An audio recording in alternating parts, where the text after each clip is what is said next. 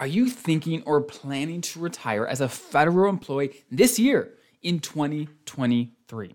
If you are, there are three major questions that you have to really understand the answers to those questions before I would pull the trigger. Now, you could always pull the trigger anytime you want, right? But you have to be responsible for the ramifications, right? So if you answer these three questions well and you're comfortable with them, I say you are in great shape to retire. Because I've met with a lot, hundreds of federal employees one-on-one last year who retired in 2022. And so many of them were able to retire confident, but some not so much because they didn't answer these three questions before they spoke with me, right? Before they actually decided to pull the trigger. So let's dive in. Again, if you're new here, welcome. It is so good to have you. My name is Dallin Hawes. I'm a financial planner and serving you folks as federal employees. And if you have any other questions or any other things you're looking for help, there's a bunch of great free resources, and even make an appointment with our firm. There's tons of great things in the description below. Feel free to check that out. So question number one. Again, if you are planning, if you want to retire in 2023, this is the first thing you have to understand very clearly. That is, are you eligible to retire, right? Now, this might confuse somebody, right? Some people. And the reason I ask this is because as a federal employee, you have to meet certain eligibility requirements to retire the way that you want, with the benefits that you want. You can't just retire at any age with any amount of years of service and be okay, right? You have to meet the requirements to get a pension, a monthly check in retirement, to keep your health insurance. You have to meet those criteria. Now, if you haven't already, you can go to hawesfederaladvisors.com, and all of these videos and all these, I have tons of articles and supporting things there on that website. And if you go to the article associated with this, there's going to be really helpful links to other articles that link to this about the sort of topics I'm going to talk about today. Because I'm not going to go into depth into every little detail I mentioned today, but you could go check out that article that has the references to those other pieces of content there, okay? So food for thought. So again, the first question, are you eligible? Now let me run you through the three most used eligibility requirements. There are exceptions if you're special provisions like air traffic controllers or firefighters. It's different for you, right? It's different. But for most federal employees, these are the rules. You have to meet your minimum retirement age, which for most of you is going to be right around 57, right? You have to meet that with at least 30 years, right? Or if you don't meet that criteria, you have to be at least 60 years old with 20 years of service, at least 20 years of service. Or if you don't meet that either, you have to be 62 with at least 5 years of service. Those are the main requirements. Now, there's exceptions. There's other types of retirement. But if you want the full-blown normal retirement without any reductions, without waiting for your pension, without any of that junk, you have to be eligible for one of those things, right? Your MRA, your minimum retirement age with 30 years, age 60 with 20, or age 62 with 5. If you meet one of those, boom, you are eligible to retire. It's a great place to start, okay? Now, it doesn't mean you can't retire if you're not eligible, but you definitely want to understand the ramifications of not being eligible, which you normally can't keep health insurance, and there's other things. So go check out my other content on being eligible to retire, and come back when you're ready. Now that you know, hey, I'm eligible to retire, what else do I need to know to be able to retire, right? And the next question is, can you afford to retire? Can you afford to retire? It's one thing to know that you meet the year and age requirements as a federal employee to retire. That's one thing. But do you have the resources? Do you have the TSP balance? Do you have a big enough pension to support the retirement that you want?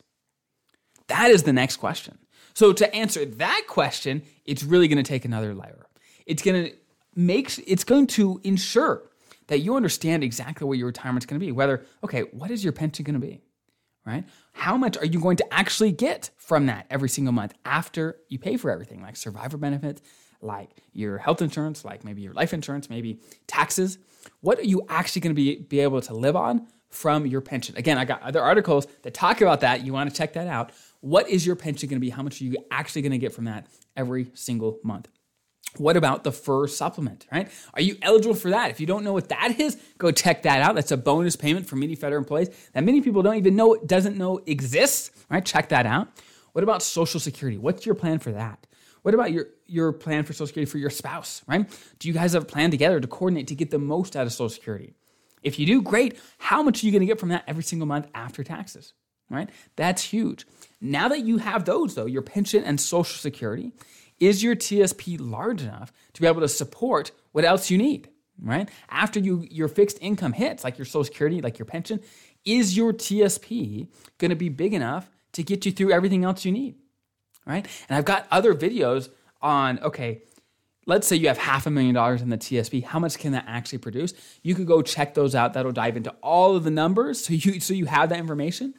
But that's the sort of questions you have to be asking is, can you afford to retire?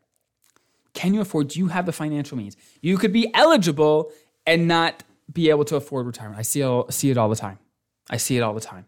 Okay. Now, there's some rarer exceptions where people aren't quite eligible to retire, but they've saved so much they're actually able to afford it a little early. But that, again, that's an exception, okay? That is not the rule. That is an exception to the rule. Okay, so that's question number two. Now, what is question number three? If you're eligible to retire and you know you could afford to retire, are there any other questions, right? And the answer is, yeah, there's really one more. And that is it time? Is it time for you to retire? Sometimes the answer is, heck yes, right? I really want to retire right away. I am done. I want to go do something else. I want to live my life. Sometimes like, well, no, I kind of like what I'm doing. I'm fulfilled by it. It gives me something to do. It keeps my mind active, right? Sometimes that's the answer. And if that's the answer, maybe keep going. And just knowing that you could afford to retire at any time, sometimes just that knowledge gives you what you need to just feel really good about what you do, right? Knowing you can leave at any time, it feels good. Sometimes work is even more fun when you know you don't have to, So that's question number three is, do you want to? Does it make sense for you? Maybe go part-time. Is there anything else you want to do? I have seen that the most successful retirements are not just when people are running away from their jobs, right? Not when they're running away from something, but when they are running to something else they want to do in retirement, whether it's a new passion, a new goal, a new business they want to start, whatever it is. I'm not saying you have to work. By all means, you've worked hard all your life. You can do whatever you'd like. But I've seen the most happy and successful retirees run to something that they're excited about, that they're passionate about, that'll keep them young and active and fit and just doing things. That is when I see people just light up as they make that transition into retirement. So those are the big three questions. Again, check out my other pieces of content that will dive deeper into these areas that maybe you're not confident in, whether it's your eligibility to retire, whether it's if you could afford to retire or not, or whether you're really ready emotionally, right? Check those out. Again, thank you for being here. Thank you for investing in yourself and your financial future. And I hope this is helpful. If you need anything, again, there's tons of helpful links in the description below with tons of great resources for you. Have an incredible rest of your day. I'll see you guys next time.